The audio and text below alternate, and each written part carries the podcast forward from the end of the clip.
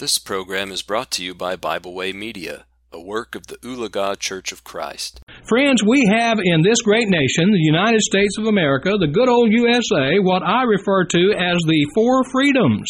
And it is my belief that far too many citizens are abusing all four of them. Number one, we have freedom from want. And yet some use it to eat junk food and drink liquor and beer and walk around half clothed or even less. It is quite true that we are a part of an affluent society, rich by the standards of the rest of the world, and yet too many are pleasure mad with stomachs lavishly fed and slow to learn that man shall not live by bread alone, as we read in Matthew chapter 4 and verse 4, but by every word that proceedeth out of the mouth of God.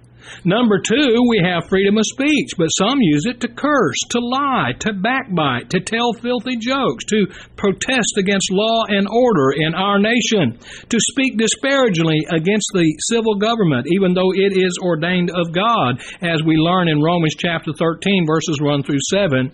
Again, there are far too many that cry out for civil rights and ignore human rights and give lip service only to the living God of the universe.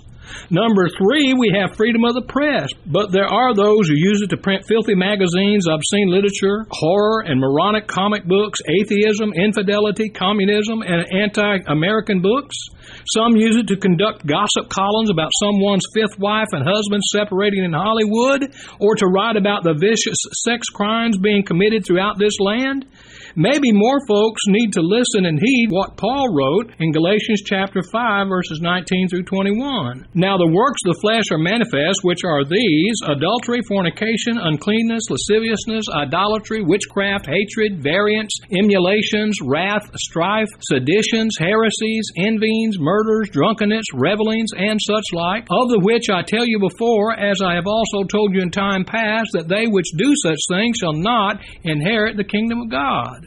And number four, we have freedom of religion. Millions use this mostly as a freedom from religion. There are few who even make a feeble effort to practice James chapter 1 verse 27. There James says, But pure religion and undefiled before God and the Father is this, to visit the fatherless and widows in their affliction, and to keep himself unspotted from the world. Far too many forsake the assembly so that they can pursue their own pleasures.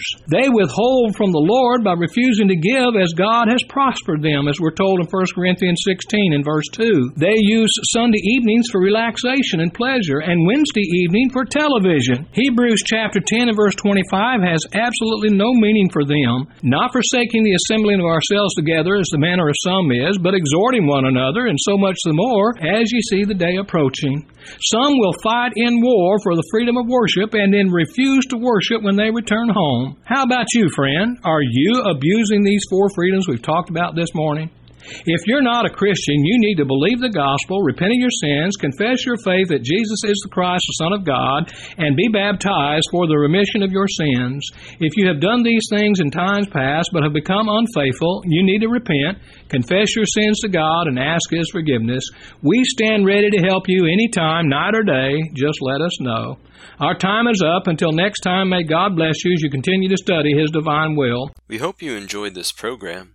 We encourage you to subscribe to our podcast on Pandora, Spotify, or Podbean. Thanks for listening.